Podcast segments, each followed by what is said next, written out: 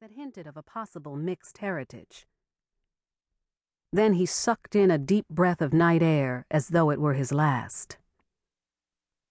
He'd only taken a few steps when one hand suddenly flew up and grabbed at the tan fedora about to fall off his head.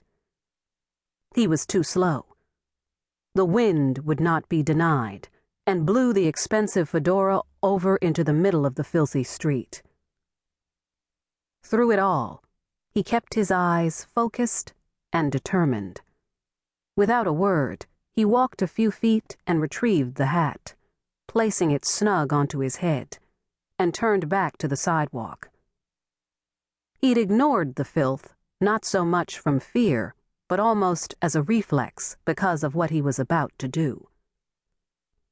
With his hat now secured, he used the same hand to hold the front of his coat, not wanting anyone to see what he had hidden.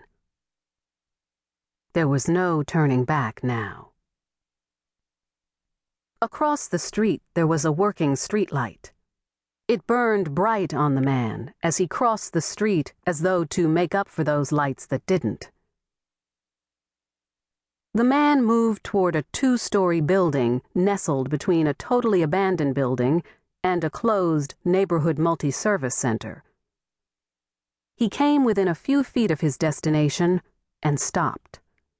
Despite the darkness, he could see clearly through a small square glass pane. He scowled briefly at a sleeping, obese man. The portly man was supposed to be alert, but it was night time, and sleep had claimed the bouncer for the sweet bush. Despite nodding off in a deep, coma like sleep and snoring like a bull with asthma, he somehow managed to keep from falling off a stool that was much too small for his wide girth. The man was tempted to snatch off his unclean fedora, slap the bouncer, and stuff one of those disgusting snores back down his throat. But he needed to stick to the plan.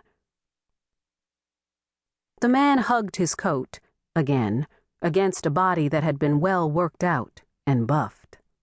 Being a bit of a health fanatic, he hadn't even started smoking until recently, when it seemed as though his life was falling apart and brought him to where he now stood. With one hand, he angrily pushed hard against the oak wood door. The door swung open and closed quickly. It almost nipped the hip of the man as he poured into the front room of the Sweet Bush Lounge. Noise affected the bouncer much like a sleeping pill. With his barrel chest heaving slightly, he shifted his weight on the stool and continued sleeping soundly. In a deep sleep, the bouncer would not be a problem. Fool. The man suppressed a rising growl in his throat as he dismissed the bouncer as a threat. He chose, instead, to adjust his eyes to the dim lounge lights. While he slowed his heart to a manageable beat, he stood transfixed between the panels of a red velvet curtain and peered through a wall of love beads. His handsome face was stoic. With little effort, he inhaled in the streams of thick, cloudy cigarette and reefer smoke for what seemed like an eternity. But it wasn't.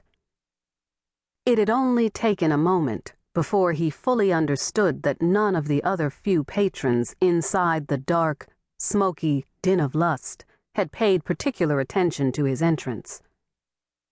Why should they? He wouldn't be the first, or hardly the last, to stumble through that door looking peaceful or angry, on the hunt for whatever was forbidden, and getting it.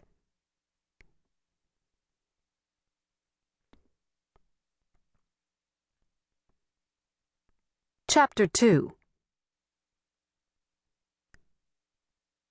The Sweet Bush was one of Brooklyn's worst kept secrets.